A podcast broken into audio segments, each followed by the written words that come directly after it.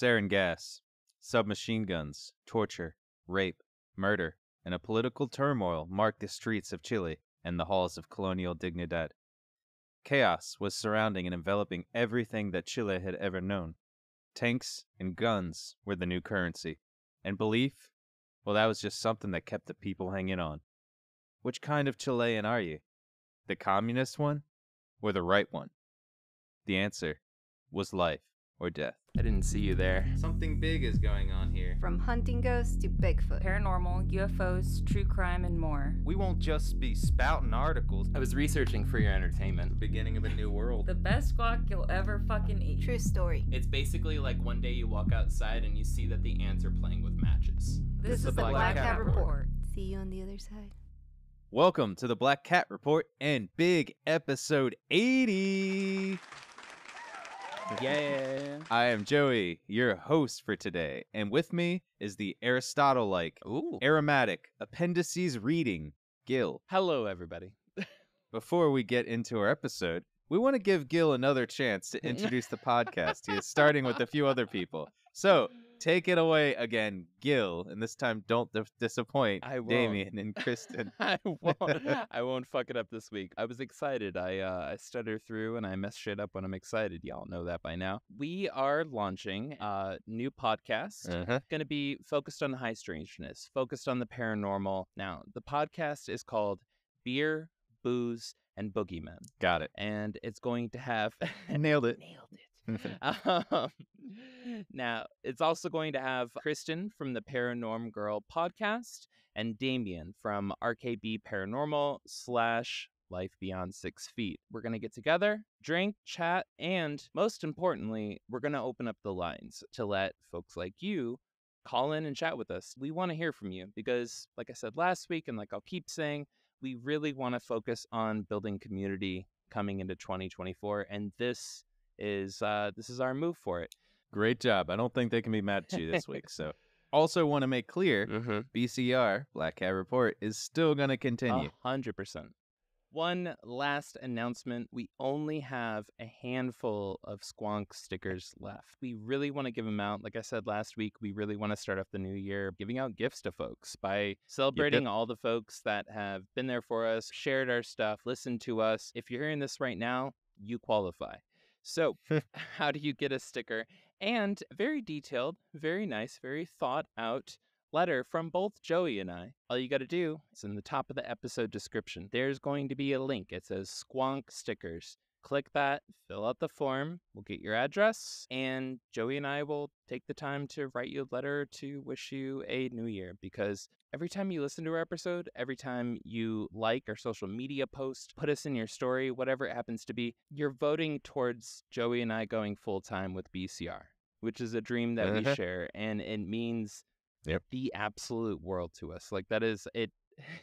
it might seem really silly because it's social media, but like, that matters. goddamn, it dude, matters. every time we see it, we get so fucking stoked. We share it with each other. We chit chat about it. We're like, oh my god, did you see so and so Uh-huh. did this? I'm like, I don't even know them. Do you know them? I don't even know them. Like we get so excited about it. It Yeah. it really means the world to us, and we want to start off the new year by um giving appreciation. So we only got a handful left. We can only afford so many stamps on a budget of zero advertising. Yeah, it's zero right now. Yes, we're almost good to get back into advertising. So we're working through that. So, we're, we're getting there. We're, we're talking. We're, doing we're talking to some cool folks. well, today we are going to reinsert ourselves back into Colonial Dignidad, Paul Schaefer's Christian cult. Well, we left off last week with Paul Schaefer effectively cutting down on any fun at Colonial Dignidad. The dances stopped, all because of a young girl and boy dancing together. The women were separated from the men, and the women toiled long and hard in the fields, being whipped and effectively tortured. The young boys were, like we talked about, were being raped and abused. And the dreams of a community where all could live in peace were effectively destroyed. Paul Schaefer had made a few friends in the business and political side of Chile and was effectively above the law. We are in the years of the Cold War, and the Berlin Wall is up, and nobody wants to stay in East Germany. Well, I want to start this out by quoting one of the colonists and high up people in the cult. They went in on an interview.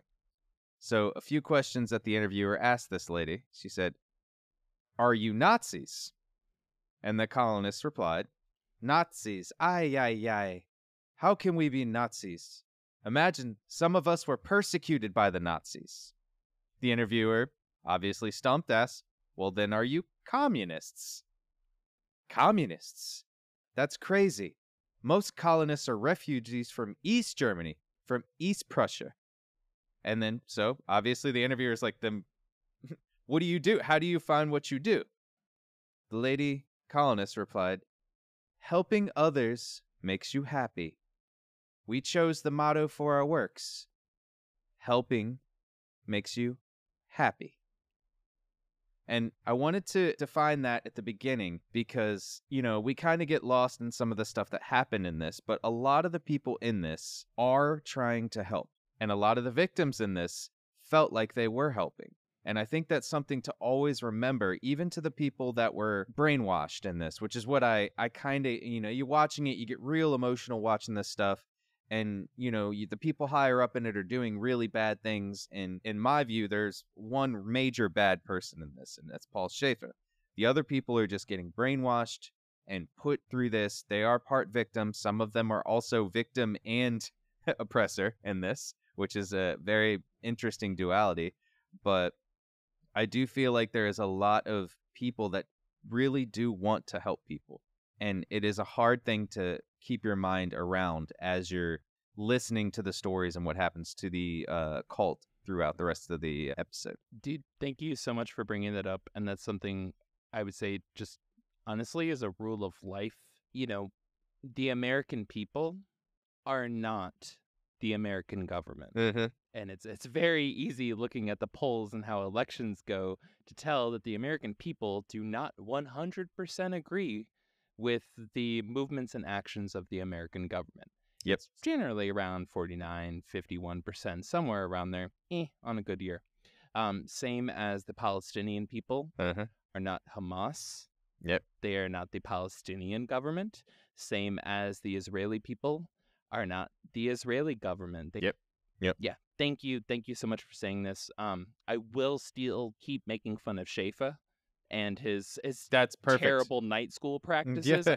Well, in order to understand the next movement the cult takes, like the beginning of last episode, we're going to have to go into some history. And obviously, it's a lot of history. And I do apologize if that's not why you listen to us. If that's not why you listen to us, then probably just turn off all the parts that I do because I go into a lot of history stuff because I love it. And I hope you do too. But, anyways, don't turn off the podcast. Listen to the history coming up next. Well, we all know that the Cold War obviously was between the United States and our allies, or NATO in that time, and the Soviet Union and the satellite countries that they had control over in a lot of ways. well, to be fair, most of this was proxy wars set up in between up and coming nations like Afghanistan, Vietnam, Korea, and a bunch of others. Basically, us giving money to them, giving money backing rebels, them doing the same thing to rebels on the other side, and going in, and us just foiling each other's plans in each country. With in between the people of the country getting screwed over. Well, it especially extended over to South America, which had a lot of up and coming nations at this time. And Chile was one of these, especially Chile was one of these. Well, in 1961, John F. Kennedy signed into law the Alliance for Progress, created basically allowed us to invest or sometimes funnel money into countries in our hemisphere so that we could stop the tide of communism. They wanted to help bolster the infrastructure, schools, and of course, champion democratic governments. This is what we wanted to do, obviously, but it never ended up that way. never ended up that way because we did some really shitty things. This led this led to a lot of fingers being dipped into a lot of the Latin American salads. and I wanted to use that reference because it just sounded funny. Well, it was no different in Chile. The A lot of spicy potato salads. yeah, it was just a lot of salad. I can just imagine the United States being salad fingers. Do you remember that old like awful that old awful video back in the day with salad fingers? The nukes are rusty spoons. Yeah, no, I got you. Yeah, I yeah, got you. I got you. Dusty nukes. Well, the United States funneled a lot of money into Chile for people to fight the spread of communism, basically. Well, in 1970, Dr. Salvador Allende, who represented the Unidad Popular Party, or the Populist Party, won the presidency, right? So he beat out two other candidates, getting one third of the popular vote. And I did mention this in the the script, but he actually got a third of the popular vote. Another uh, another candidate got a third of the popular vote, and then Allende won in a uh, runoff election. So it was those two together, and he ended up winning in the runoff election, which was like a couple, I think, a couple days later, a month later, maybe. And so he had won the presidency. This, of course, because he was the socialist candidate, was much to the chagrin of the United States. Yes. And I think everyone's favorite president, Richard Milhous Nixon. Richard Nixon. Nixon. Ah. yeah. Well, Allende wanted to nationalize the big companies so that Chile could reap the benefits instead of obviously the outside countries, which is honestly, it's a big oversimplification. Yeah. But anyways, yeah, it's big. I just wanted to kind of like not go too deep into the weeds because that But it's a whole nother thing in there. It in is. life. I'm I'm cutting you off mid stride here, Joey. Go, go. Yep. I want to say, um, if we are going to claim to respect democratic processes, Uh-huh. that means respecting results we're not happy with from other countries. And 100%. what you're dealing with is a, I don't want to say small and I don't want to say large, a thin country. right, Yeah, Chile. yes. Chile is called Chile because it's shaped like a Chile. Um, Yeah, yeah. Um, That's pretty funny, actually. It's true. Think about that. you never noticed that? Yeah, it's, it's literally a dry Chile on the side of South America. Yeah, I know. I I notice it now. Yeah, yeah. um, I don't know. So, The more you know. but no, um, it's important to keep in mind that folks didn't just elect him once. Uh-huh. He got close enough that they were like, uh, I don't know, that was pretty fucking close. We're gonna have a runoff election. He still came out on top twice. Yep. This was a democratic process. Yeah. Well, and I also do want to say too, and it's not just the United States funneling money into this country. Oh, it's yeah. it's Soviet Union as well. Soviet Union and the satellite states. And and this is what we get into in the Cold War is that both sides are just pincing, you know, two pincers any country that could grow that could give them an edge over either each other. Mhm. It's not just the United States, it's freaking Russia. It's like Especially if they were next to each other. Oh, especially hey, especially if they were next to each other. If, if there was a country that's close to the United States, Russia was putting money into them. If there's a country that's close to the close to Russia, the Soviet Union at this time, we were putting money into them. Yes. So it's it's both sides trying to outmaneuver the other, and this is just all the countries in the middle are getting played. Yeah, and it kind of sucks. It's it sucks. So the United States was obviously funneling money into Chile to go against the elected president.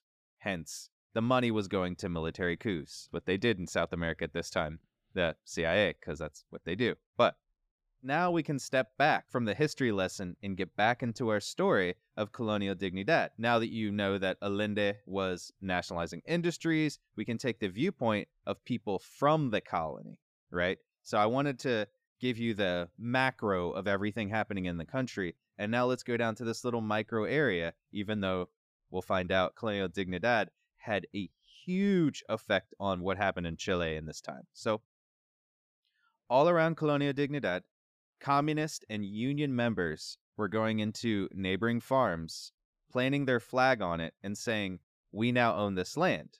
So, I, I, I want to remind you too. I'm I'm describing what they're looking at as they're staring out at colonial dignidad and what they're seeing from their point of view, right? So I don't want you to think that this is what's happening. And it was in general what was happening, but there was a, a different kind of feel to it of what's happening from the other side of it and from what's happening from a bunch of white Germans that are sitting in a, uh compound, Yeah. right? Little yeah. different points of view, let's put it that way. Yeah, different points of view. And that's I want you guys to understand too that this is how I'm bringing this because we gave you the macro, now we're doing the micro looking out. So, at this moment, Schaefer obviously is like, "Oh, let's just we need to start doing some stuff about this." So, Schaefer sent people to meet with the farm unions that were forming around the colony, right? So the farm unions, people getting together being like, "We're going to form unions, we're going to get better work hours, we're going to do these kind of things." The native Chilean unions people basically threw them out after hearing about five sentences from them, knowing what they wanted when they arrived. because Schaefer obviously was trying to smooth talk them over with, no, it's okay. We're on your side too, you know? yeah. Well, it's time for Schaefer to put in the next devious part of his cult scheme. You can take it right out of the cult playbook, that Schaefer wrote for himself. Truth. He started preaching to everyone that the communists were coming to take their community. The Reds, the Reds are coming. The Reds coats are coming. yes, yes, that's what he was saying. He was saying they will come here and kill you. He did, and he did it speaking in German, so it sounded even more threatening. Place one lantern in the clock tower if there's a boy. Place two if it's the communists. oh no, it's the communists! Run! yeah, yeah. well, he obviously started the us against them, and the outside world is threatening us, which just freaking like straight out of every every cult. This was mirrored almost perfectly with Jonestown when they Uh-huh. were convinced that there were fucking hitmen coming in and the government. Yep, it lined up. Outside world's threatening us. He got into that. We need to start defending ourselves, which is the next part. Schaefer started having colonists take watch of the main road leading into Colonial Dignidad to watch for communists armed who could come take their land. In quotations, is what he said. So he's knocking them. He's knocking this out of the park right now. Yeah. Schaefer also put the colonists to the task of building a huge fence, long all around the property with barbed wire and uh and uh, a gate at their door. So now it wasn't open anymore. It wasn't this like come in, come to the hospital. We want you to come in. We're like open. We're trying to help. They're now segregating themselves from the rest of the population, and they're saying, "Here's our wire fence. You can't come in." You know. Yeah. He preached it was for their security against the communists. But funny enough, a lot of the time, we don't know we are building our own prisons around us. Very true. So we're in 1970, right? Mhm. And the cult has been going on for about nine years. You know, he did his stuff in Germany beforehand for about six years and traveled around for a tiny bit, but they've been in Chile for about nine years building their compound, building everything for him. But it can't be said enough that most of these people came from Eastern Germany, where the Soviet Union ruled. Schaefer, again, like I told you before, found this fear and knew it well himself and used it against the people to get his way. He preached that if the communists win, we will be forced to leave and maybe have to go back to Eastern Germany or be forced out into the wilderness where we could we'll die, we'll starve, things like that. This fear was constant and continuously pounded into their heads while he was preaching. Well, in their normal men's meeting, like we discussed from the last episode, there are 50 chairs, right? Remember the traitor in the back of the guy's chair? the traitor chair. Yeah. So great. Yep. Well, just like that, and that showmanship, he placed a handgun on every person's chair and said, Shit. This is for you to keep on you at all times. Most of these people in this place had not held a gun before or had not like been around guns as much even though they were from Germany in that area. Most of them were from eastern Germany where that wasn't as the fighting wasn't as bad but and they were Mhm. young when they got some of them were young when they got to Colonial Dignidad. So it's kind of like he's really starting to radicalize his cult members right? So everybody's getting armed. I appreciate how much he comes in and just like rips off the band aid with his cult approach. Uh-huh. Because a lot of times it's just like, I'm going to spend the next six to nine weeks like preaching cherry picked gospel about why you should pick up the sword, why you should fight back. And then I'm going to be like, boom, cache of guns underneath Yep. your seats. What I think is really interesting is that, like you said, he rips off the band aid. Yeah. His first thing to do is he shocks them, right? Yeah, He gives them this yeah. huge shock. And then he goes, This is why we're doing it. He tells them how to respond. Yeah, he tells them how to respond. Damn, he's good, dude. Yep. And he's good. It's great. I mean, it's Yeah, terrible, yeah. obviously, but he's so good at this this thing.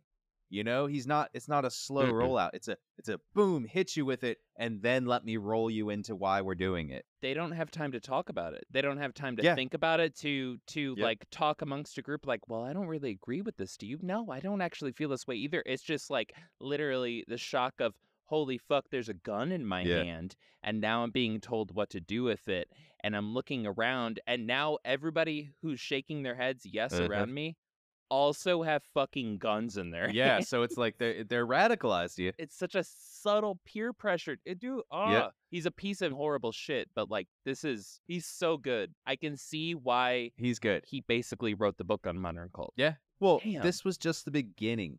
As Damn. more and more guns started being imported into Colonial Dignidad, Mhm. In 1971, the first submachine gun was delivered to the colony, and Schaefer ordered them to take it apart, and then it was time to learn how to make it. So he started putting them into production. Uh, like I said last episode, some people were mach- had they had a machine shop there, and they were you know metalworks as well. So these guys weren't they were pretty smart like they were geniuses some of them were good engineers at this thing so they literally took the the gun apart found the springs found everything and they went okay cool they started producing these things I call it Das Bullet. like one person got that joke. Sorry, I'm just throwing in. das, I'm just das, das boot Das, das Boot. Boot? Das Boot. uh, das which, boat oh which yeah is what Das Boot was based off of. But Das Boat, Ah, great yeah. submarine movie. Just gonna throw that out there. Yeah. We used to watch that with my dad all the time. But yeah, I'm just Nope. I'm going full on hipster this year. So I'm just every love it every week, every episode, I'm throwing out one reference to a movie that maybe one person saw, and it's probably that one person is me when I'm listening to this while I'm editing. perfect yeah, yeah. well yeah Yeah. I mean you watch movies nobody watches so i mean i don't watch movies that you watch because i just don't. You just star in them. i well at this time there were national strikes right? So Mm. in in the country there was rampant poverty and starvation and a, a few military coup there was you know around 1971 be, but that was because of a lot of other things happening not because of the government at this time. Me and gil had a nice conversation off there about this that if you want we'll go into one day We'll But- be dedicating an episode specifically to. We can't wash over this, Joey. Operation Condor. i know there needs know to be we oh we a will fucking yes nine part series dedicated to Operation Condor and the Yep. dozens of Latin American countries that were overturned by the CIA government through psyops and experimental weapons. But Yeah. Well, they also had no cigarettes too, and I will Oh. say that's probably the real reason why the protests were happening. and if you ever listen to, yeah, yeah, that was huge. is They they had like a huge, uh, they just didn't have any cigarettes. Like countries all around them had them. I'm a peaceful man. Yeah. I'd pick up guns immediately if I didn't have Yep. cigarettes. Yeah. Yeah, that's why they were happening. Well, true to their mission, the people at Colonial Dignidad were making food packages, right? So they were Mhm. making food packages for the surrounding farms, villages, people who were starving, doing like that's pretty good work, you know, like that they're helping because they have an abundance, like we talked about earlier. They did have an abundance of food. They were working hard, they were getting this stuff down, and some of the other people just didn't have abundance, so they're they're helping. You know, they're doing some their part, which is what we talked about earlier. Why I wanted to bring that up is because they still are trying to help. But also, Paul Schaefer was still molesting and raping little boys. So Yeah. I have to keep going back to this because this is literally what was happening underneath all of these things. And I will keep going back to it because we have to remember that this is still happening. It's like a thing Yeah. that really made this awful. You know, besides the torture, the stuff going on, and we'll see there's more stuff coming, but this was still continuously happening and it gets worse. Mm. I also want to say that while the people were still trying to live, and it's sometimes hard to understand, but some of the colonists during this time, especially the women, were trying to move into their careers, right? They were still Mhm. believing that there is futures, there's future, like futures coming. And a lot of the women at this time were doing nursing at the hospital that they had on on the thing. So there's a beautiful couple moments in the documentary where this lady's talking about like I was looking at my future. I have a future in my life. I'm going to live. I want to be a nurse. I want to, you know, I'm at a hospital. Makes sense. The hospital was the place that most heavily received the attention of Schaefer, of course. The hospital was also a place they used to punish the German boys who would masturbate. Literally, that was their only crime. It was a sin, and it was punished terribly. This is what really got me. So, they would inject things into them No. as well as put into their porridge the little injections too. So they even if they didn't inject them, they would still put it in, in their food. One of the boys who was adopted into the colony from Chile said it seemed like they were injecting them with crude oil What the Fuck, dude. for just doing what most boys and g- young girls do too. To, to be fair, like that's normal. Yeah. And Schaefer would also, after they brought them into the hospital in little rooms where they would separate the local German boys from the um the adopted uh Chilean boys that they would adopt into them, and they would shock the boys' genitals over and over What again with an electric shock. They would put them on them and if they saw, you know, something happening, you know, like a little rising on the boy, they would continuously do it over and over again. And they would just shock them. And there's one uh, like watching the documentary, it's the boy who had it happen to him describing these things to you and it hits and this was a moment you know and i talked to gil about it is like this is a moment where i just like i cried because this is you can see in their eyes they just they gave up you know and one of the Fuck. nurses that she talked about it she said she would take them into the room she wouldn't see what happened but I mean, she would see them when they came out and they just looked like there was not a person there anymore and Just a shell. just a shell. And one of the things that, that is not in the script, but I remember specifically, is they asked one of the boys, the boy asked Schaefer, Why are you doing this? And he said, So you will forget. Like, dude, Horrible. This is like the amount that European history has just overly focused on young boys' erections is why do Europeans love young male erections so much? I don't know. Or hate them so no much. idea. I don't know. Yeah. well, there was no escape from this, obviously, because Schaefer had raised them not to resist, you know, and Yeah. they didn't, you know, they they thought they had done wrong, and they didn't understand in some ways what they had done wrong because obviously when you're young you don't understand what's going on with you, but nobody could do anything about it. Mm. Everyone was stuck. Yeah. Well, while all this this stuff is going on at Colonial Dignidad, paramilitary people from Chile are flying into the airstrip at the colony and getting trained by the German ex-military people, and they are actively helping and training to overthrow the Allende-led government. What? And which is so crazy. While all this is happening, they're they're freaking training some of the Chilean paramilitary people to freaking fly planes. They're tra- they're training them in tactics. They're which is training just the like- coup. Yeah, they're training the coup, which is like Christ. even crazier to add into this cuz like this is below the surface. Now we're getting up above the surface on what's happening. Because you know, that's just this So was what this cult does. there's a bunch of little boys getting shit injected into them for getting like fucking like wet dreams over here at the night school. But Yep. then during the day, during day school, you have Yep. right wing paramilitary training that's fully backed by the fucking CIA, funded, probably being Yep. dropped off in CIA jets. Like, Yep. you know, with Yeah. CIA guns, with CIA ammunition, which at this point in time, Schaefer's like, more guns, more bullets, thank you, ma'am. Yep, building up his arsenals. Damn, dude. Yep. Yep. Fuck, this is this goes deep. It's super deep. And in 1973, all the training and help and weapons that Schaefer had funneled to and funneled through Colonial Dignidad helped Pinochet, the military leader who was appointed by Allende, take over the country and turn it into a military dictatorship.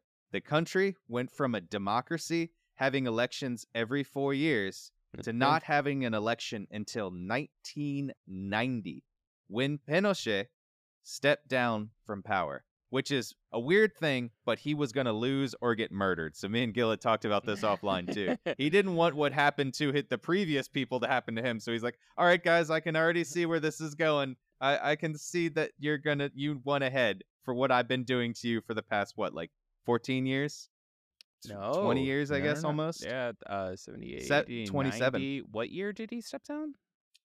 Uh, 73. Oh, no, he stepped Eight. down to 90. And so in 1973, he took over. So that's 27 years, right? 27, 27 years. Yeah, and Yep. like No, no elections. and to give you an idea of like how brutal this motherfucker is, which god dude, we need to do Operation Condor after this. Um how brutal Oh, yeah. he is. Um Salvador Allende, who just straight up got capped in the fucking head on the morning of the coup. Mhm. So much fucked up CIA shit that's been released about that date, um, which was the first 9 11, by the way, 1973, on September 11th.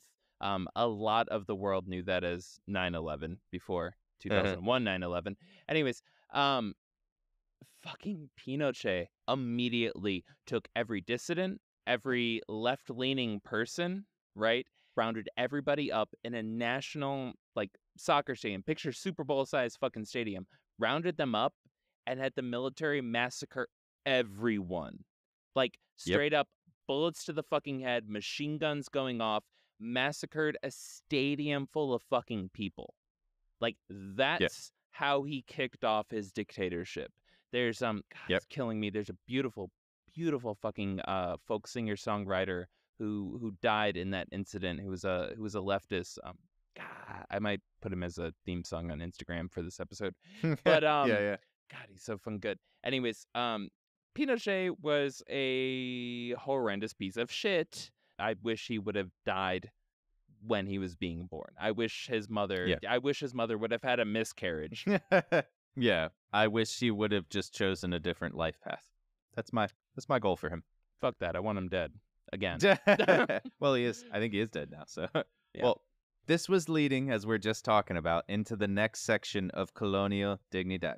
Hmm. If we can all remember, and you know, Gil was just talking about it. Joseph McCarthy and the communist hearings that were held in the United States, right? Yeah. This is similar to what happened in Chile after the overthrow of Allende's socialist government. Well, except to be fair, at least we had trials for most of the people. In Chile, there were no trials. No. This never, there were no trials. So people were disappearing very quickly, just like Gil said. Yeah.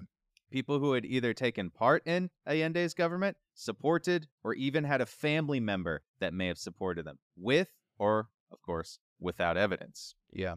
Colonial Dignidad sent buses down to the small towns, and the secret police of Chile, Uh, the DINA, DINA, would put people on the bus and send them to Colonial Dignidad. The prisoners had black bags on their heads, so Yep. they couldn't see where they were going, but they could tell they were going into the mountains because they were losing their breath. They could feel that they were going there. hmm And it was at Colonial Dignidad the political prisoners would be tortured. So Mm. now we're jumping into torture of political prisoners of this cult. And like we're talking about everything that's going on underneath leads sometimes, like the injections and stuff like that, leads sometimes into their next venture, right? So Paul Schaefer made some of the colonists dig out underneath the open barn where the hay was held, right? A huge and open brick wall underground prison. Mm. It was pitch black with only one slight opening to get down to it that was covered with a really, really heavy, huge concrete slab. They would use their machinery to open and move up and then put people down there as holding cells. Schaefer oversaw the torture of these people, just like Schaefer did to the young boys, almost like it he was experimenting. He shocked them. They would ask questions, just like torture normally, and then depending on the answer, they would raise the voltage on the shock. Mm. Most of the colony people could hear people being tortured, holy shit. then fall silent, and then they'd hear another person would be brought in. Holy shit. And this is what continued for weeks, months, years. Years? It wasn't years.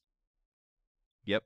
They were torturing people. It's crazy. And and getting into it, they Schaefer started uh they would have these things and they called them I think the potato cellar, which was what they called it's kind of funny. The right? spicy potato the spicy cellar. potato cellar, yeah. But it was it, it was, you know, the the place underneath the the torture the place underneath the the barn was Mhm. kind of like the holding facility, right? It was like a big room. It was like there's nothing down there, just big, you know, big columns. And in the documentary, they go down into it, kind of show you what it looks like. It's just big, kind of open room with a bunch of pillars and columns, um, in pitch black. Yeah. Well, the potato cellars were these places under, obviously, where they would keep a lot of potatoes Called it. but it was just a bunch of doors, almost kind of like a motel, right? Okay. And a bunch of doors, and they're all locked from the outside. Okay. He gave uh each colonist. Sometimes they would have a couple colonists together to go clean them, right? They would Oh. after they, you know, somebody was in there getting tortured. for days, weeks, months, years. Yeah. Yeah. So they end up go clean it, you know, for the person that's in there. Sometimes go feed them. And a lot of these people didn't, you know, some of them heard them getting tortured, right? But Yeah. you don't talk about that. They wouldn't talk about it because they thought there was a reason for it. Of you know? yeah. yeah, obviously from what they've grown up doing, Yeah. or or grown up happened to them. So Mhm. they would there there was parts in it and and the lady talked about it that you know they could be the people in the colony could hear people being tortured everything and then they they would do mental torture right Mm. emotional torture one of the things they use which is so diabolical and crazy you know they Creed. Creed's debut album. oh, uh, uh, oh my god actually it's kind of kind of where i was going with this is they use one specific song would play on the loudspeakers before they get tortured each person. Ice, ice, so baby. each person Doom, doom, doom, doom, that would be my song i think if they were if i knew i was going to get tortured. They would play that song over it so that they could listen. Yeah, yeah they would come up and play they play that song. That would be my torture song. Uh either that or with our arms wide open We're all what would what would your song be if if the you know your torture song? If I had to have one song that I would be tortured with, right, playing it for hours as my nipples and my balls are are being electrocuted, it would be Yep. "It Was Beautiful" by Strawhouse. That would probably be Wow. my song, which I would be like, "You are torturing me with the song that I love." ah. Shout out Strawhouse Music. Well, I thank you. I appreciate that. It was beautiful. the torture was not though. the torture was not. Yeah. You're never gonna be able to play that song again without thinking of spicy potatoes and nipple clamps. Hey, you know what? I feel like that's why the song is written. That's, Um, why, that's what I'm here for, Joey. Yeah, exactly. Well, adding into that part of it, that mental torture, Mm-hmm. they used dogs to rip people apart, They're German. and he would sick the dog on them. Yeah, right. German shepherds. and- Yeah. yeah. The prisoner was chained up to a chair. That's normal. All of this stuff Yeah. is like coming right out of a Nazi playbook too. Mhm. Like literally, they're doing what was and happening. we're going to put salt and pepper in your food. How would you like that? no one likes flavor. And they're just like, actually, this is quite nice. Yeah, I mean the spicy potatoes that they were giving people were just really bad because they were just salt. The spice salt was just salt. There's tons and tons of salt. Oh, that's not hot enough for you. Don't do it. Put some mayonnaise on. Ha, spicy mayonnaise. Bet you can't take that. yeah, I mean if they were in Texas, they would be putting ranch on the potatoes, and I just don't under. I can't. I can't. I can't Texas. I I Can't. can't. Texas. I can't Texas. I just can't. Keep your ranch. Ranch is good on on salads, right? Ranch is good on salads, Mhm. but you just can't put it on. You can't put it on everything. Look, I don't get it. I, I- just don't get it. I don't do it, but I will say French fries are just a fried potato salad. All right. That's all I'm going to say. That's That's a all I'm hot gonna say. take. I feel like that's the hottest maj- take you've said today. A majority of our listeners are from Texas. We should really be cool with them. Okay. In the Well, Dallas, you know. I appreciate ranch and all of the ranch things that you do with ranch.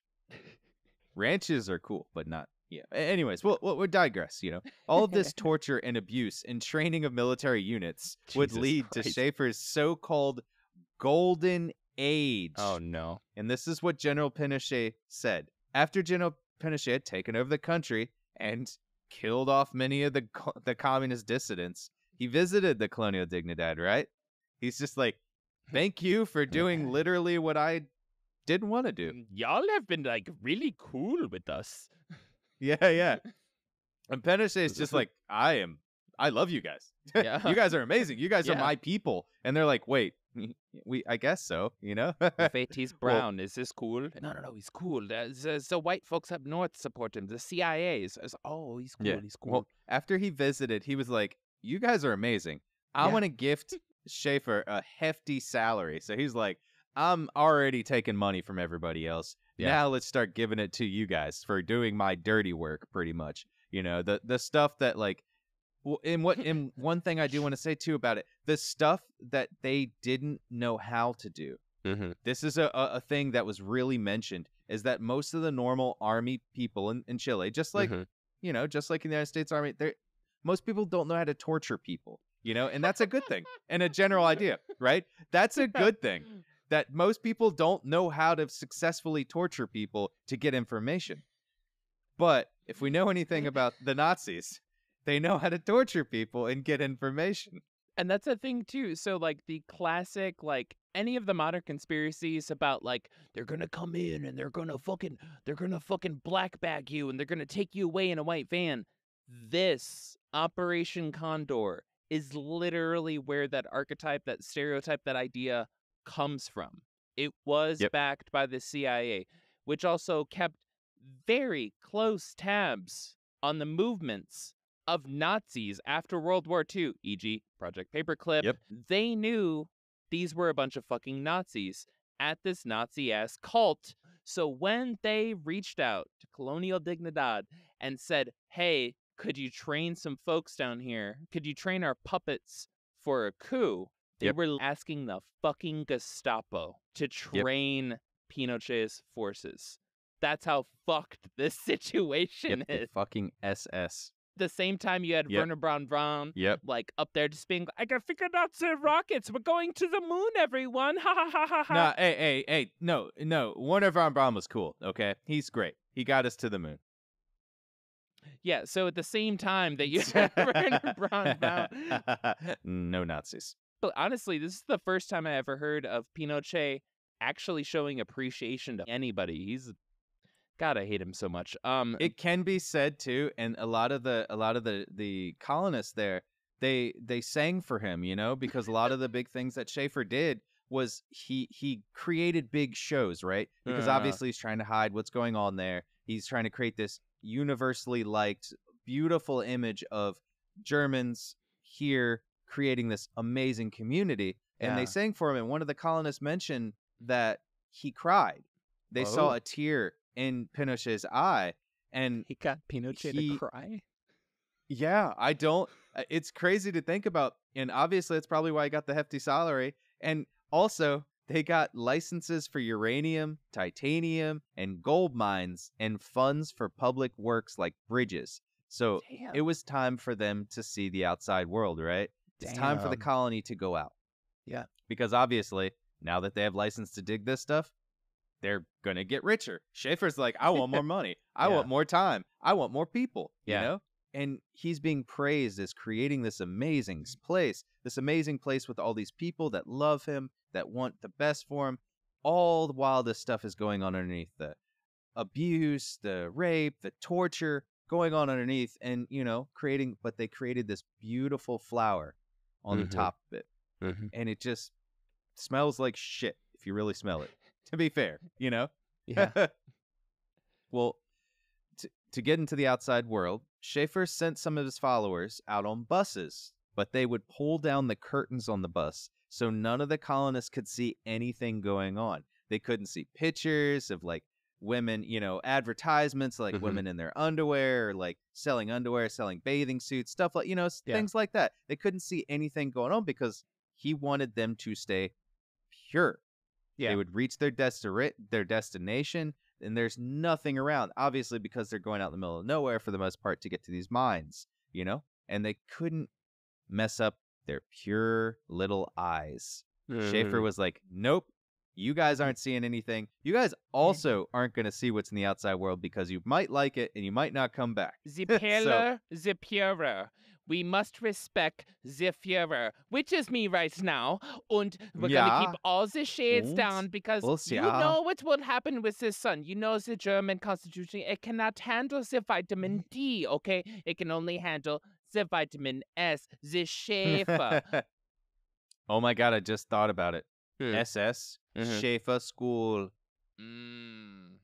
The Schaefer school. the Schaefer night school Well, like something out of a storybook, they easily and abundantly found gold wherever they dug. Jesus Christ. It was like something terrible. Yeah, like they get there and they're literally I- he's literally walking around, Ah, my toe. Ah, what's this? Yeah. Grabs up a piece of dirt, flicks some of the dirt away, and it's just flakes of gold. This shit keeps getting in my fucking sandals. Somebody clears this out of the way. Yeah, put it in the bag. I don't fucking care.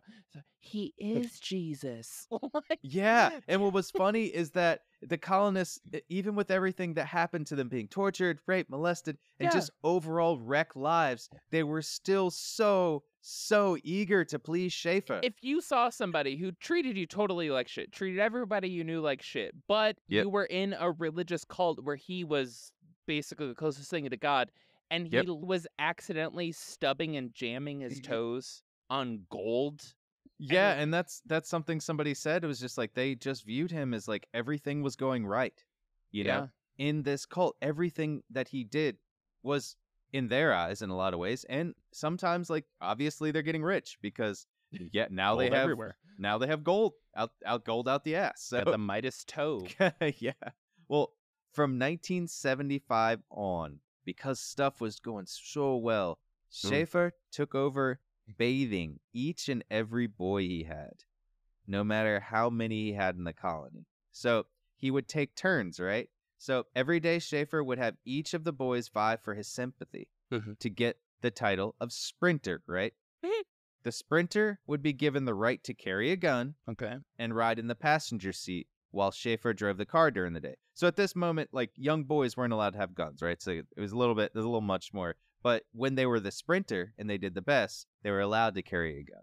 So the sprinter would accompany Schaefer to bed, obviously, and be abused, just like it's like we've been talking about all along. Mm-hmm. But he created this thing so that people would fight for the opportunity Mm-hmm. and the kids would. And even though it kept happening to them, they kept wanting it to be the Mhm. sprinter because they felt like they were giving affection, getting affection, admiration, respect, admiration, Yeah. yeah, in in in love in in some ways, not Mhm. not good love, not right love, Mhm. but just in their eyes they feel like okay, God is is here. They're you're separated you're the from their closest thing to. God. They're separated from their Yep. parents at this point, a hundred percent. The Yep. only real closeness that they have is their quote unquote brothers, which are next to Yep. them, right? So it's their it's their brothers, um, their family, right? Their their same age family, and this person who's instilled themselves as a, as a fatherly figure, and that's all the Yep. fuck they know. Is Yep. that this motherfucker no- trips over gold and gives you guns? Yeah, right. And it gives you the opportunity for something. Yeah, you know, to, to aspire for something, no matter how good, how bad it is, you know. Mhm. Schaefer would also receive confessions of each boy. Of you know, course. every day they would have confessions, of course, just like we were talking about in the last one when he had confessions from the adults. Now he's Mhm. doing it, and he's just specifically targeting these. Yeah. He would ask if anyone had hurt them, spoken ill, or abused them. And if it was another boy that had abused that other boy, Mhm. Schaefer would have them duel. What? The duel would be life or death for the boys, not with guns, Holy fuck! but they would fight each other. They would fight life or death because he wanted to pit them against each other so they weren't talking, so they weren't scheming against him. And it was such a manipulative move to put that in there. It's like it's not about it's not about you joining and talking together. It divides friendships. Yeah, it's malicious. It's about all of you for me. I will help you. Yeah. I will help you go against them. And this is the something the sprinter was also part of, is Mhm. because he wanted them to fight. He didn't want them to unite against him. Dude, this guy. Holy fuck! What was up with Germany at this point in history that it just educated so many people to be fucked up like this? Yeah. Like this Yeah. is this is again this this motherfucker's writing the book. Like Yep. honestly, Yep. like studying Schaefer is an education in how cults operate and what to be on the lookout for when you see, you know, uh, herd mentality, crowd mentality to this day, whether it's like in social media or AI driven social media posts or like mass media Yeah. news or anything like that. It's like, this is so fucking classic. Divide and conquer. Yeah. Fucking solid. Oh yeah, dude. he's he's awful. Well, and and what's what's crazy is that as all of this is going on at the same time as dissidents were being brought in and tortured and killed, Mhm. the boys were being abused. Women were almost held as slaves. Mhm. Schaefer had his followers out digging for gold, building bridges, Yeah. farming, and they were still making weapons. All of this, all of I don't know how it balanced. Honestly, this whole operation was going on at the same time. Busiest cult I've ever heard of. Uh, They're I mean, he's keeping them busy, and I think that's the biggest thing. He's keeping everybody busy doing a million different things so they Mhm. can't focus on the tragedies, the horrible things happening, right? They're just working, you know? Well, in 1976, on September 21st, the ambassador of Chile to the United States was killed in D.C. by a car bomb. Mhm. The United States blamed it on Contreras, who was the leader of the DINA, which is the Secret Service in Chile at the time, Mhm. and he was sent to Colonial Dignidad to hide out. So Contreras, who was second in line to Pinochet at this time, he he got They- sent to Colonial Dignidad just to hide out, To hide out. to hide out. Like they trusted them that much. Yep. Yep.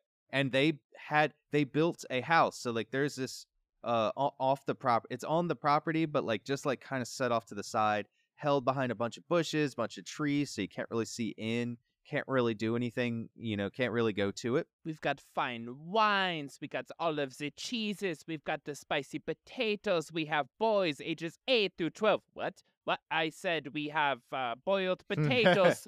So when this happened, right? So uh, I- I want to I want to say also too.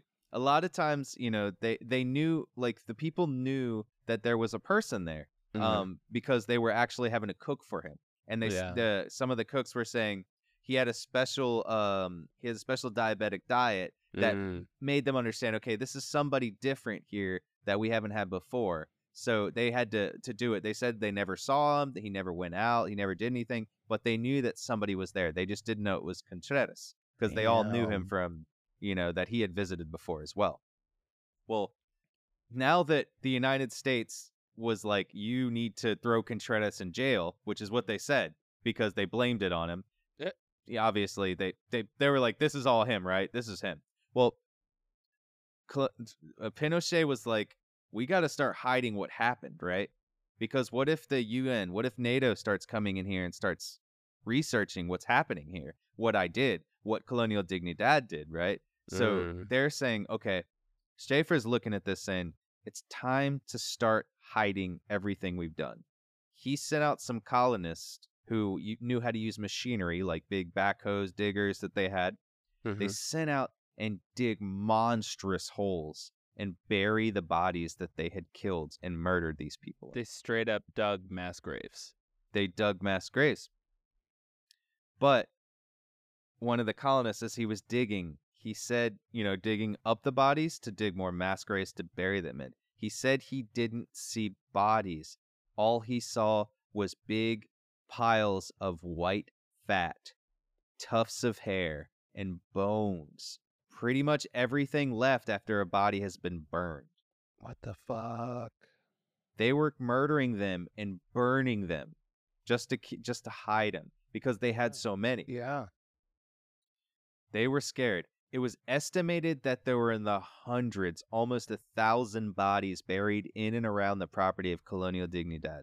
Jesus Christ, man. This will this will change and like move into the next part of it, which we'll go into a little later about the surrounding people coming to uh, give a little talking to to Colonial Dignidad.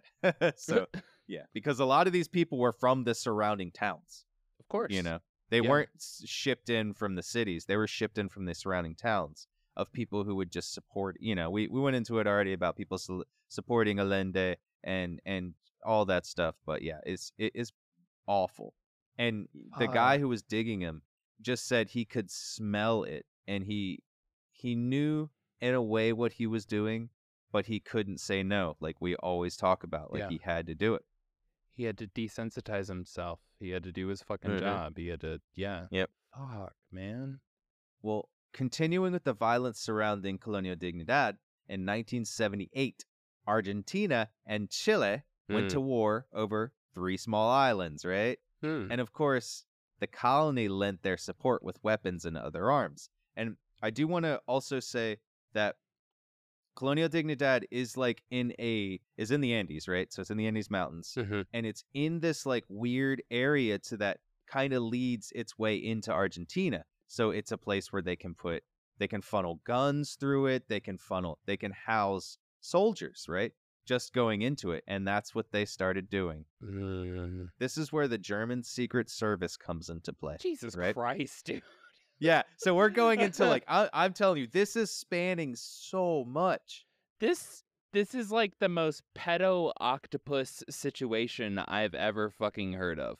Like this is Yep. rivaling this is rivaling Epstein. Like this is Yeah. like just like just fucking just tentacles on fucking everything. Like And what's what's crazy is you don't really hear about Colonial Dignidad, even though in this whole area, this whole area, and I mean, sure, in in Chile and Argentina, they know these people. You know, it's, Yeah. it's crazy. They know these people, but in in the general sense of it, it is a huge part of history, especially in South America, especially in foreign politics, geopolitical politics. You know. Mhm. Well, they the Chilean army used Colonia as a base of operations and housed soldiers as well as built high power radar dishes on their property. Then came the big kicker in my eyes. The army moved its sarin gas laboratories and stores into the colony what because they thought, who can we trust? we can trust the Nazis. So now the colony was a producer of sarin gas, adding into their long line of arms dealing, arms manufacturing, abuse, and torture.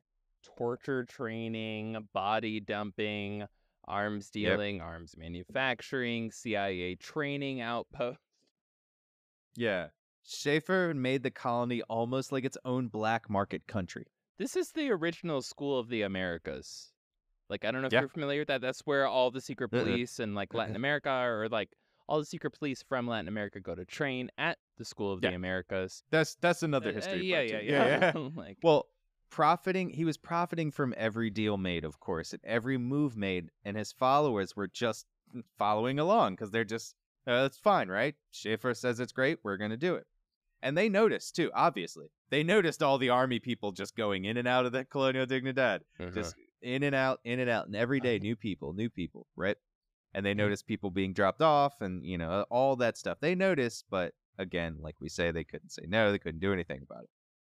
They again said like everything was right, everything he taught and preached was the gospel truth. How could you say no?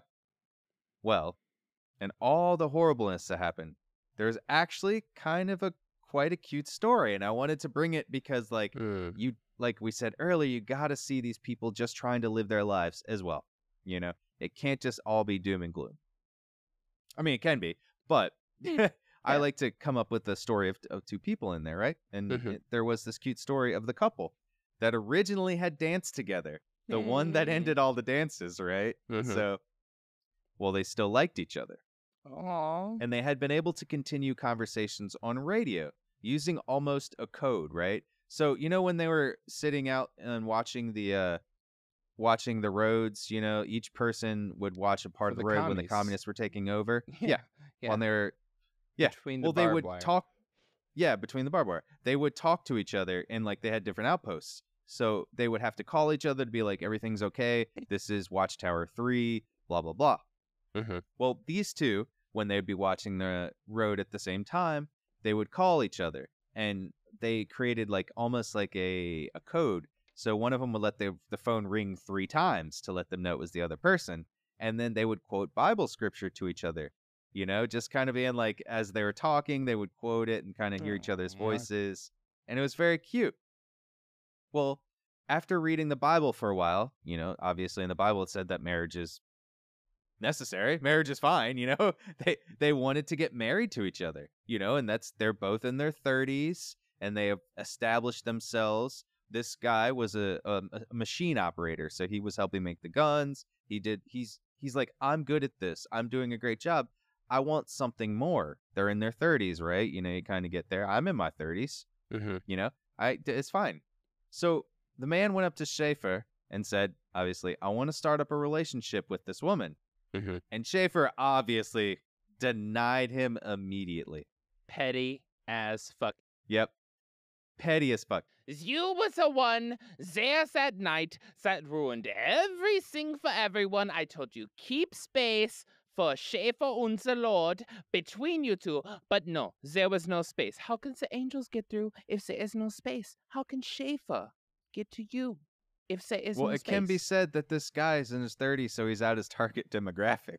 But Yeah, but Schaefer Schaefer literally put traitor on Yes. the back of the fucking chair that was left for the Oh, guy who petty. simply asked Yep. after reading the pamphlet, very sacred to Germans. Oh, they love, love pamphlets. pamphlets. But Yep. after reading the pamphlet, so uh yeah, no, the place looks fucking fantastic. I was just wondering, um, you know, like when when uh where are we at in the process of getting our own um our own home as referenced in the pamphlets? And they were like, I thought you were Mm, family. yeah, oh yeah. I thought you were family. No, no, no, no, no. This is okay. This is okay. We will have meeting about it tonight. yeah. Come come to the meeting. I took a poop in his uh, chair. Ha ha ha ha. Funny European joke. Funny German joke. Ha ha. Hitler, you wouldn't get it. He's petty. Yeah, he's petty as fuck. Yeah, he's petty. He basically said, "Yeah, that's not happening. You have to look for something else. Not even someone else. You have to look for something else." Meaning, you're never nobody's getting married here. Well, after that, the lady went up to Schaefer and asked the same thing. He responded to her by shouting at her, You need to get your life in order first. A whore like you, you rotten bitch. How many men have you been with already? Ugh. This is your, like, Messiah saying this to you, right? He wrecked Yeah. her. And she honestly said, I didn't even know what a whore was. it's like, I didn't even know what that was, right? Well, funny enough, and why this is a cute story in the end is because Schaefer came back to her Mhm. like five minutes later and she was still standing there. And he's like, Why are you still here? And she responds with such a G thing My life is in order. Oh, dropped a bomb on Schaefer. And, and like, damn. honestly, it was great. she Schaefer swiveled. Schaefer. Yeah, she did. And she and and that's the crazy part is she's just like she's telling this guy like I in a way I, I see it as she's like looking at God, you know, in her life. She's looking at God going like is this guy like this this guy doesn't know me right now cuz my life is in order. I'm doing great. I'm in my 30s. I'm 34 at this time. I like this guy Mhm. he's he's super handsome. I love the way he looks. I love the what he does. He Mhm. he's a great example of a man in this group, right? That's that's what she's thinking in this part. And in a rare point Yeah. of I guess emotion or maybe he just didn't freaking care anymore, honestly. He let them get Yeah. married. They He's like, well, damn. she yeah, makes a good they had a small ceremony and he even Aw. let them go on a small honeymoon. They What? left, right? What? On that honeymoon, they got to hug another person of the opposite sex and kiss for the first time ever. Holy fuck, dude. They went to Valparaiso, Chile, which is uh, near the beach. And they said, oh, this is one of the funniest things that they said. They broke the bed on their honeymoon, not. Because they were having sex. This is they made the point Oh. about it, but because they were jumping Okay. around acting like children because it was their first time as adults or even young children being away from the colony. They just had freedom and they just like they were like so giddy about it because they got to do something Oh besides my work. God. They just got to chill and be together to like not a- and you know I'm pretty sure they probably had sex after that. But and then and then the bed was probably broken while they were having sex. But they did break the bed jumping around, which was I thought just like such a it was such a, a a monumental thing for them and and looking at the cult it's monumental for the cult right Yeah. Yeah.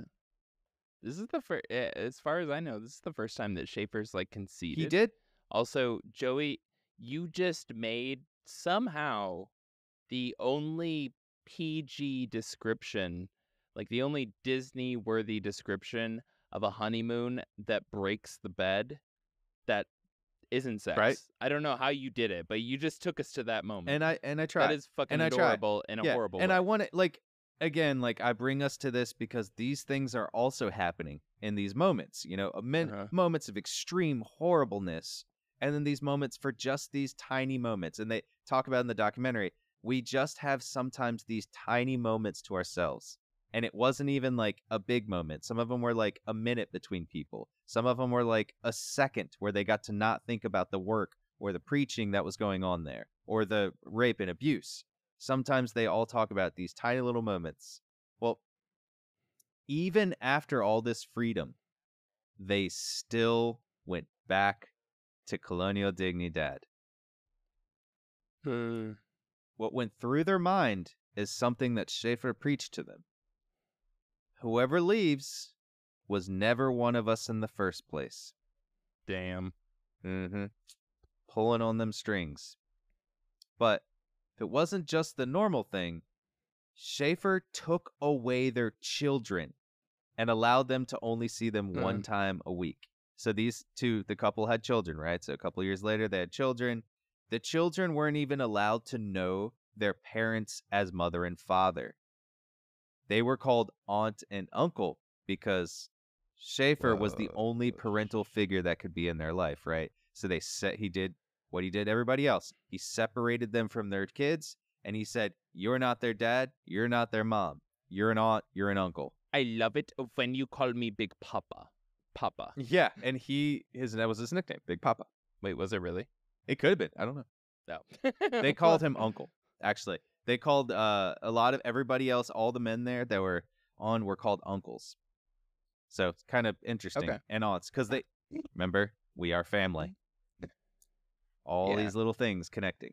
Well, fast fast forward a little bit. So, well, during one of their whole colony meetings, because they had these basically where he'd get up and he'd preach. Everybody was sitting at the dinner tables there right after they ate, nice and comforted. He'd just preach to them, telling, talking about stuff, talking about the day, talking about what they should be doing, you know, living the new rules, whatever was happening at the time with all the children, all mm-hmm. the adults, and Schaefer sitting up in his chair on a stage, almost like a pedestal, right? So he's in this kind of nice wrap around Mm. chair on around his head so he can look like he's this amazing man, this kind of not necessarily godlike figure, but you're still looking up at him, right? Well, very regal looking. Mm-hmm. yeah. One colonist by the name of Vetter asks some questions to Schaefer because he was basically fed up. He yeah, vetted him. he he took Yeah. Ed, Eddie Vetter. Yep, yeah. Basically asking, why can't we have time to ourselves? Why do we work all day and pray for our bread, not making any money, right? And this was the same guy that talked about when they'd go on like they'd go on a hike sometimes in the mountains and Schaefer would take him out there. They said that was the one time they got those few moments of peace, of not Mm. thinking about it. It's the same guy. Schaefer responded, Who wants to answer him? Mm. Basically saying, Who's going to beat the shit out of him? Mm. Yeah. Or who's gonna call themselves Yep. out? Yep. Damn. And one of the colonists Damn. stood up. It was that division Yep. move. One of the Yeah. colonists stood up and beat Vetter down and kicked him unconscious while Schaefer looked down Shit. and smiled, then said, So, what else? Are we done with this topic? He's just some poor devil anyway. God damn, dude. Yep. And what's really even worse about this is that the guy who beat him down was Uh-huh. part of the couple that just had their kid in their honeymoon. Uh, God damn Let me just it. ruin that cute story for you, by the way. yeah. Yeah. All of a sudden, the like the the the kicking him wasn't. You know, it was cute when they were jumping on the bed, but now it's just kind of like now I'm just picturing them jumping on this, This dude. dude's head it's- it's instead of the bed. It's not as it's cute not, anymore. yeah. Yeah. Sorry to ruin that nice cute Yeah. story for you guys, but Thanks, Joey. that just makes sense. That's kind of what this was about, you know. He gave Yeah. them the leash. You know, he said he gave them a little a little distance. Took the Yep. dissident, turned them. They became big on loyalty. Classic. Exactly. Damn, he's good. Well, throughout the Yeah. years, obviously, in Colonial Dignidad, the mood of the Mhm. country was changing. And many, many relatives and human rights groups started protesting at the gates of Colonial Dignidad. The rest of the world. yeah, pretty much everybody. And this is a huge thing Yeah. because it's true. The rest of the world was Mhm. going to the gates of Colonial Dignidad and protesting. While all this was happening in Colonial Dignidad, in Chile, everything was changing as well. yeah.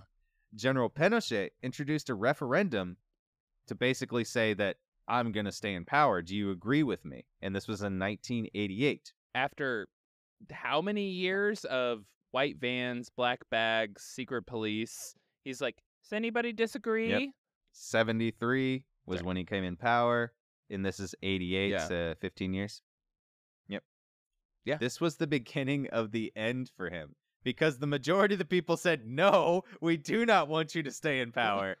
and in 1990, Shit. like we had talked earlier, fearing for his life that Mhm. whatever happened to Allende was going to happen to him, he stepped down.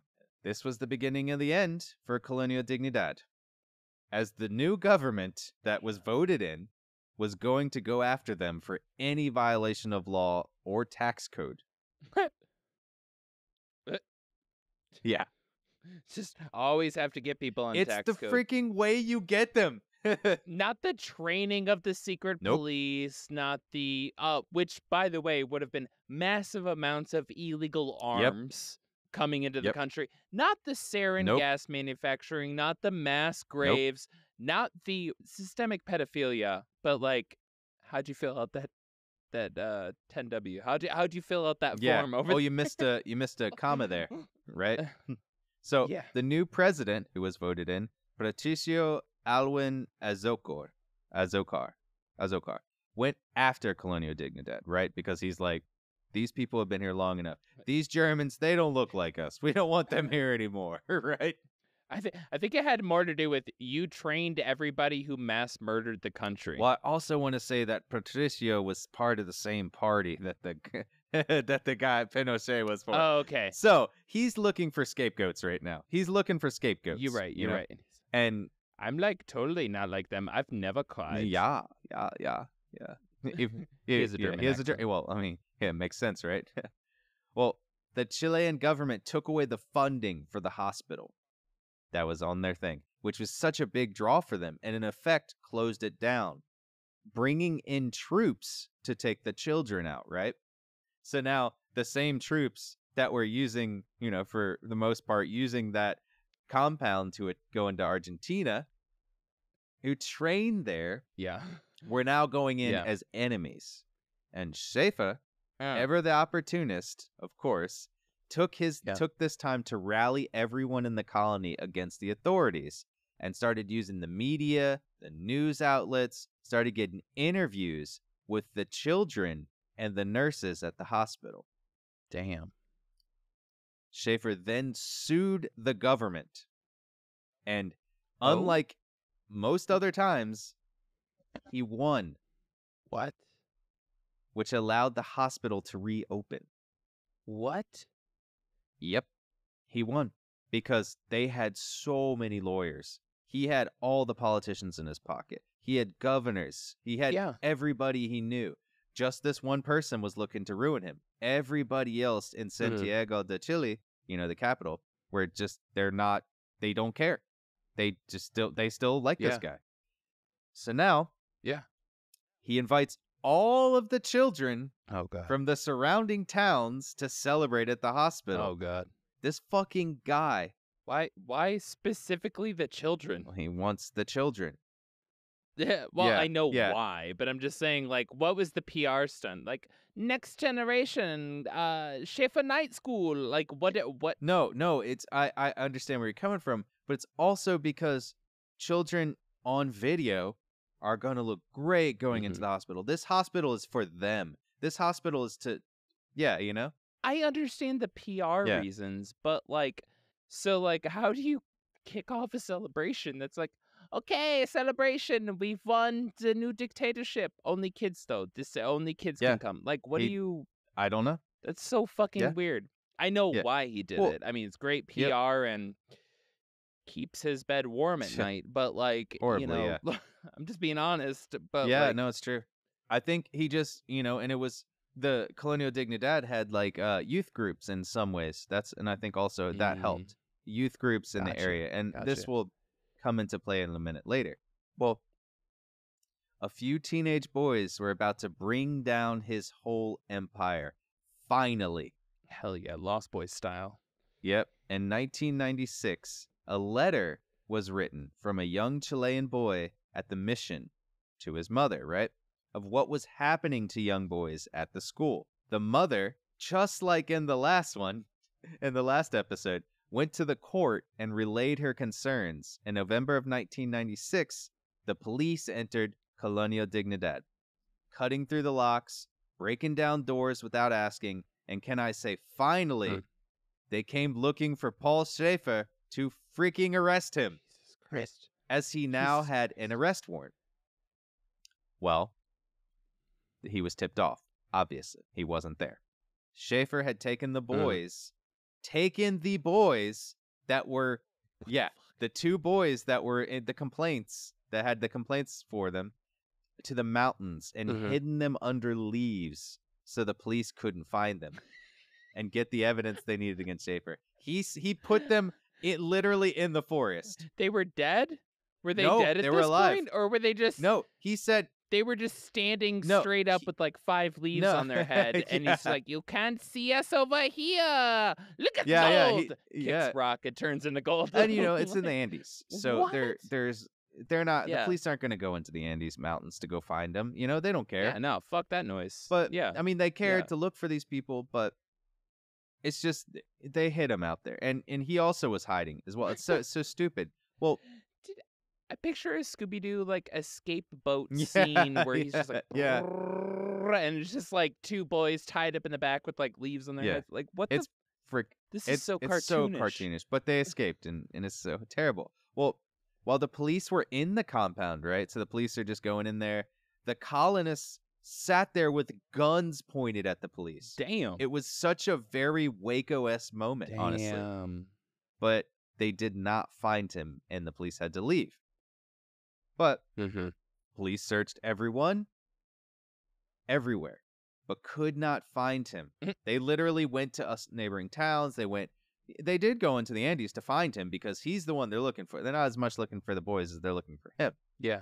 But he always would narrowly escape their grasp. Like, Schaefer swivel. he just gets out of there. And that's also because people were telling him, hey, police are coming here.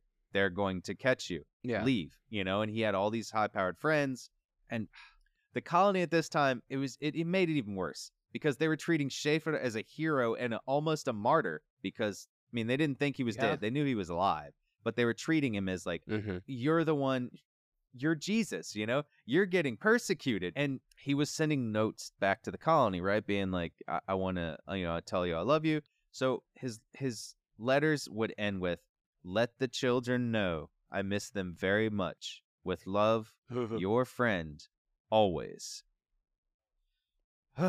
and they were crying they were holding up pictures of him he was now becoming the persecuted one Yeah. jesus in their eyes and they were he was getting even farther up the rung of godlike figures now right well yeah. cristobal was the one who wrote the letter right Yeah.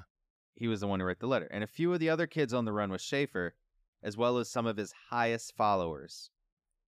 Cristobal's Mm. mom and some police worked down tracking down Schaefer, right? Cristobal's mom was relentless. She found him and took him home. There's a video of them Cristobal. took Cristobal home. Yeah. And there's a video of her sitting across the table from Schaefer in one of the, his hideout places, just being like, "I'm taking him home. Mm-hmm. I'm taking him home. I don't, I don't know what you're doing. You know, while you're gone, all these things." And she's like, "I'm gonna come take him home because he wrote me some letters, and you know, I just." She didn't say that he was being abused. She like very tactfully skirted around that issue, Yeah. knowing it was happening, and just was like, and he was like, "Okay, fine, you can have your kid. Here's your, you know, your information. Here's your." Uh, I think he had like some kind of paperwork on the kid too. He was like, "Here's your paperwork. Probably medical records of some sort, Night school diploma. night score diploma, Yeah. yeah, um, stuff like that. yeah. Well, after that, more and more complaints started coming in on abuse and rape from the children in the town that was about 20 kilometers from the colony, right? Mm-hmm. The parents and mothers were taking it to Schaefer with allegations, one on top of the other. But freaking again, he did his little swivel, Schaefer swivel, Schaefer swivel. sent 12 lawyers to the courts to break up all the allegations. And because he still had all this people in high places in the government, he got away with it. He's still on the run, Jesus, dude. but I mean, he's had like they're not actively searching like- for him at the moment. he had like 15 years ish of like literally the dictator of the country fucking loving Yep. him. Loving him, needing him. He trained all the people that got the dictator into power. His influence isn't going away overnight. Like that's just like homies in deep, but he's like Yep. second tier deep, which means he hired in all the other people that didn't get fired from that first round of the new dictator. Yep. And like they still know him, they still love him, they still need Yep. him. Like, damn. Well, so fucked, dude. I had no idea he was this not ingrained, but straight up influential and spurring history. they Like he he they didn't just influence, he actually like fertilized what's, history. what's what's interesting and I want to make this point. Pinochet didn't think of him as an equal, right? Pinochet looked up to him. Fuck. That's good. That's high power. The high power people in Chile were looking up to him, not as an equal. And I think that's like yeah. that that says so much about this this cult here. Jesus Christ. Well, I know I said it before, but the end is actually coming. I don't I don't believe you. Yeah, it is coming. It's a re- eh, we're almost there. We're so close. We're so close. I mean, not in years, but in story. Cuz you know, he yeah. Well, anyways, two boys escaped the clutches on one of the holidays that they celebrated called the Permanent Vigil. The Permanent Vigil was more about Mm. youth the youth cult basically. They have it every year.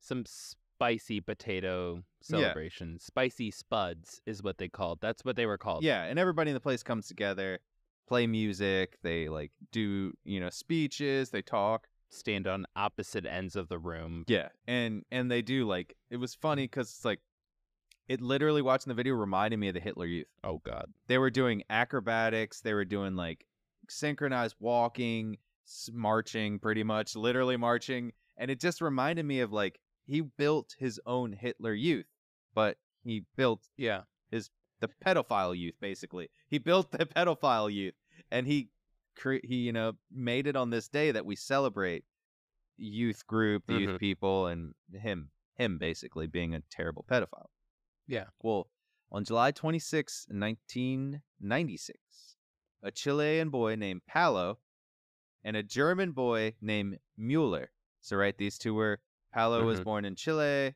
mueller was born in germany and you know they they were good friends at this point. They escaped Colonial Dignidad. And just like the boy who escaped in 1963, almost 33 years earlier, it was life or death Jesus for them. Christ. They escaped again to a nearby house, which was Palo's family's house because he was from there. Spicy Underground Yep. Railroad. Spicy Potato Uh, yeah, Underground Railroad. literally. Yeah. Both of them actually made it out and escaped on their first try. Okay. Nice. Nice. which is crazy. They made their way, and it's literally paralleling the same escape the other person did last time in 1963. Jesus. Uh, they made their way to Santiago de Chile again to the German ambassador's house, who is the the German ambassadors. It's not the same guy, to be fair, but the German ambassadors. How the, does they keep Yeah, finding me? they're the only ones that are doing anything and helping anybody. yeah. The only place that actually seems safe here because they know this what guy the German people, Yeah. the German ambassadors know this guy and know what he did in Germany. So they're like, oh, of course this is what's Christ. happening. The young boy named Mueller and Palo both Mhm. both went back to Germany. He sent them back to Germany because he's Mhm. like, you boys aren't safe here. They're going to come and take Yeah. you back if you stay here. And so he filed charges. Mueller, the young boy, filed charges in Germany against Schaefer too. So now, because like Mhm. I mean, it's been what like forty years, uh, 60, 55. He had his first charges. Remember in uh in Germany, I think it was fifty five. Jesus. So almost 40, Yeah, yeah, 41, years, years. ago. Obviously, the charges aren't still going because they probably don't even have records of it because we have the dissolution of uh of the Soviet Union. So that broke apart East Germany Yeah, and West Germany. So yeah. I doubt they have any records of this. He now has new charges in Germany. So he's wanted again in two different countries. He's still wanted in, in Chile, wanted in Germany now. Mm-hmm. Well, he's, he's just like, okay, well, great. I'm going to do what I did last time. Mm-hmm.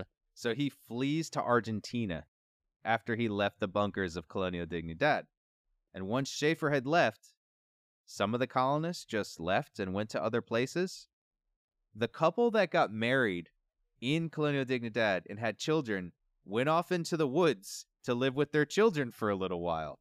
As and they started getting them used to them calling mom, dad, you know, so they starts Uh-huh. it just starts getting the man who would end up testifying in court of everything that happened there was instrumental also in helping the police find evidence of the missing people. Okay. This was the same guy that punched Vetter and kicked him while he was down. yeah. This is the same guy.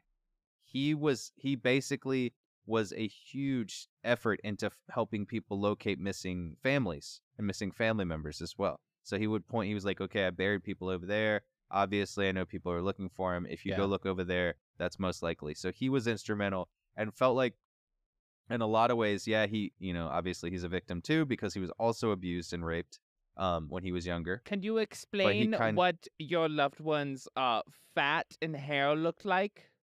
Okay, you said it's extra chunky. Okay, I think I put him over here. Hold on one second. Let me dig him up real quick. Hold on one second. Like, is so like this dude? He did flip though. Like he still had that Yeah, he spirit did. of fuck Schaefer. He said, "I will gladly." "Yeah, Yeah, he said, "I will gladly help you." The only thing he did say was, "I." He s- he said, like, uh, "I don't want this to be in the newspapers tomorrow." yeah, The reason he said that is because he still, without Schaefer even being there, he still feared for his life. He knew that he was going to be killed of course." if if he said, if if the papers literally printed the next day. He said, "I will testify anything you want, just don't put it in the papers. Don't put my name in there. But I want to help." And because you know he'd also been a victim as well, he a victim and like we talked about at the beginning, he was a victim and an oppressor in some parts of this. So the duality will speak. You know that happens. So Mhm. Schaefer was now in Argentina. Again, planning to build another freaking youth camp. how old is he at this point? He's almost in his 80s, I think. Jesus, So he was born in 1921, I want to say. So yeah, he's about, this motherfucker doesn't give up. yeah.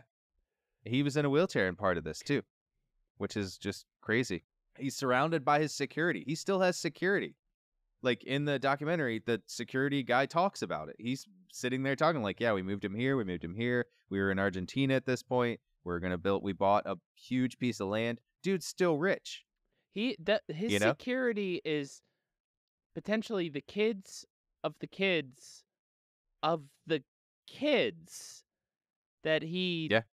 did his Schaefer things to at some Yeah. point in time. It's Yep. like third Yeah. generation Yeah. Schaefer sexual assaults and violations and all sorts of Schaefer things. Yep. Yeah. God damn, yeah, dude. that's pretty crazy. He he bought his piece of property right in Argentina. Yeah. And even though he was wanted in Chile and Germany, Mhm. they wouldn't find him for another seven years What? after he got to Argentina. And and in. Argentina, they were at some part of him looking for him because they they knew that he was there. They didn't have any arrest warrants in, in Argentina, but Mhm. Chile was putting pressure on Argentina to extradite him, right? And they're find him and extradite him because they're like, this guy has done a lot of shit. We need to he needs to answer for. These people need answers. Well, he was arrested in March of 2005. What? He was living in a gated community farmhouse near Buenos Aires. in Argentina. And it took some time to negotiate the transfer of Schaefer from Argentina to Chile, but it happened finally. And he was okay. So I'm going to go into this. He was convicted of 20 accounts of abuses and five accounts of child rape. That's all. From 70, no, from 91 to 96 is when they counted it. They did not have anything happening from 55, well, 61 to 91. 30 years. They didn't account because they didn't have any witnesses. Well, if they did, they just didn't listen to them. Jesus fucking Christ, dude. Yep. He was sentenced to 20 years in prison, where he died Thank God. on April 24th, 2010, at 88 years old. This is not even, that's 14 years ago. What is it about evil people that just like it's so hard to kill them? God damn it! Like this dude's up there with like Kissinger. Like, uh, what is it? I feel like Yeah. there was like a perfect balance at the time of the right amount of lead in the water Yeah, yeah. that just like kept those motherfuckers going. like, Kept them going. Yeah. and not just going, but like sexually going. Yeah, he was still going. This dude was so sexually motivated yeah, at even an old age. into his fucking 80s. He wasn't getting Yep. Viagra like prescriptions, y'all. Like it this was still a main motivation in his life. This is fucking he he saw the rise and fall of his own cult, right? Yep. And Yep. then saw the rise and fall of multiple other cults that were emulating him. Like he had to be sitting back watching the news like ESPN and he was an old fucking football coach. He's like, "Yeah, don't want to make that fucking play." You know, like he Yep. Yeah, he knew. like Yep.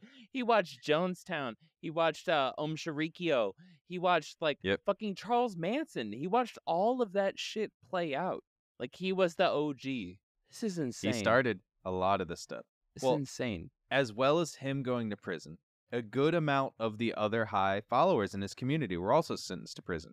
Of course, Good deal. with sentences ranging from small crimes, not Mhm. even big crimes, sometimes they would go for like a couple months, to aiding in sexual abuse of minors, which is a major crime.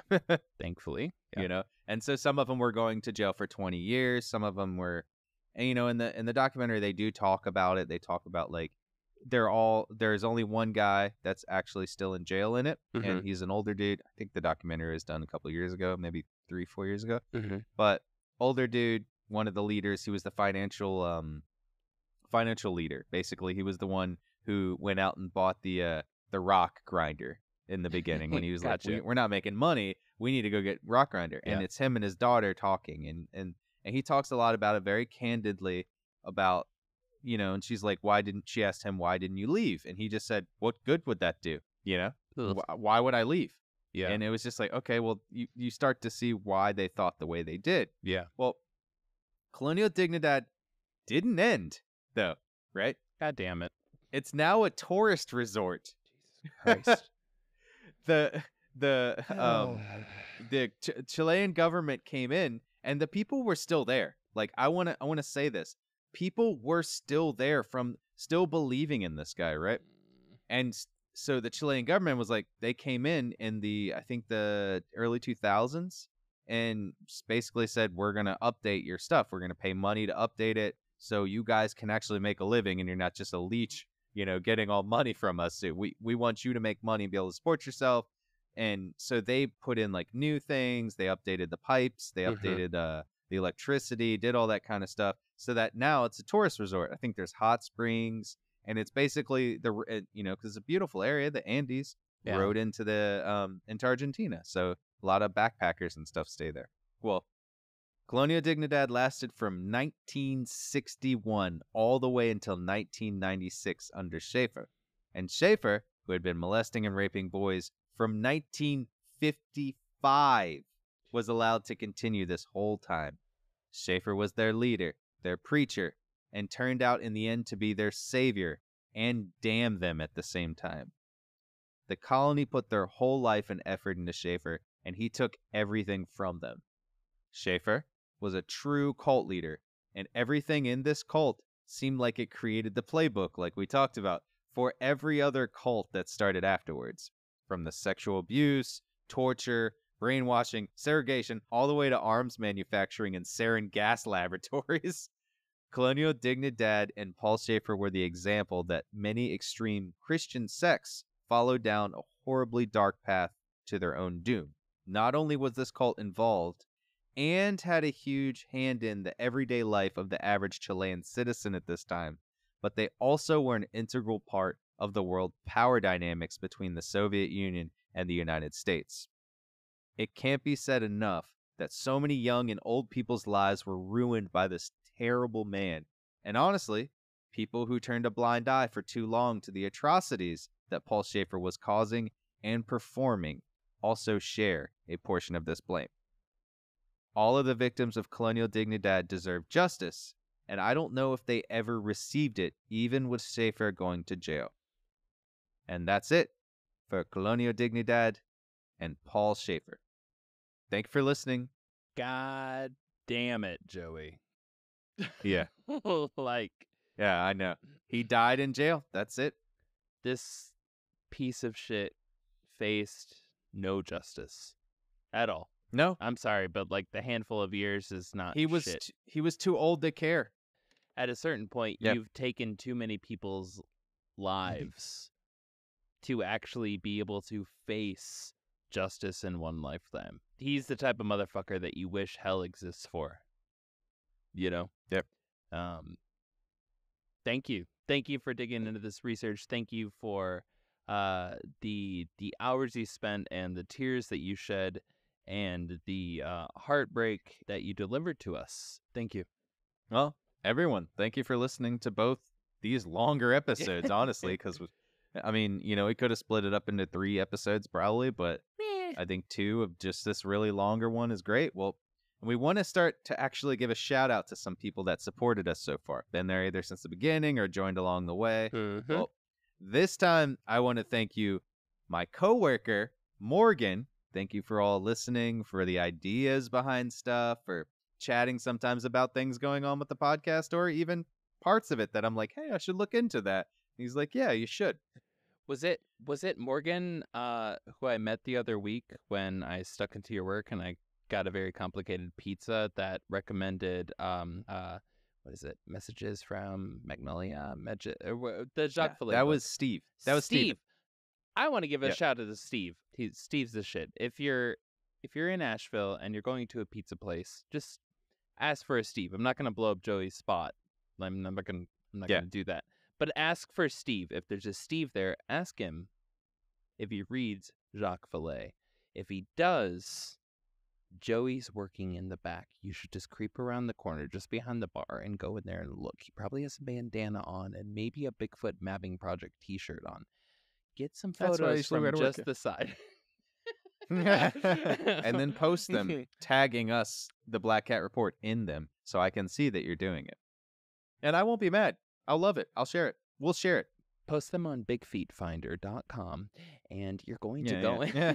in only Bigfoots. Yeah. We also want to give a shout out to Gil's own Oh, sister and brother in law yes. for supporting us from the beginning. Oh, sorry. I took it from you. it's from you, Gil. No, no, no. Go no. ahead. Y'all are about to get a long letter from both Joey and I. We both took a long time writing out those messages to you. Also, like, sis, bro, I'm always thinking about you guys. I love y'all. Shout out to Sylvia on Instagram, Uh-huh. who has been messaging us for a long old while now. They've always been super positive, super supportive, super solid with everything they're saying back behind the scenes on the Black Cat Report Instagram account. Shout out Sylvia. Thank you. Seriously, amazing. Thank you guys. We'll see you next week. Bye. Bye. I almost forgot to say, I did also get a message on our Instagram account from Elon Musk. He said, "Hello friend, how are you doing today? Hope you're feeling well and your family?" question mark. You are having a direct text from Elon. Period. I was too nervous to respond. He's only got 13 followers. I see. Yeah. Hey, man. X marks the spot. Yeah. Okay. That must be Elon Musk. Yeah, I'm not responding to him. He's a dupe. Fucking douchebag. Oh. Um, Yeah. Yeah. I th- this is why we don't have sponsors. Not yet. Love y'all, and we'll see you next week. Later.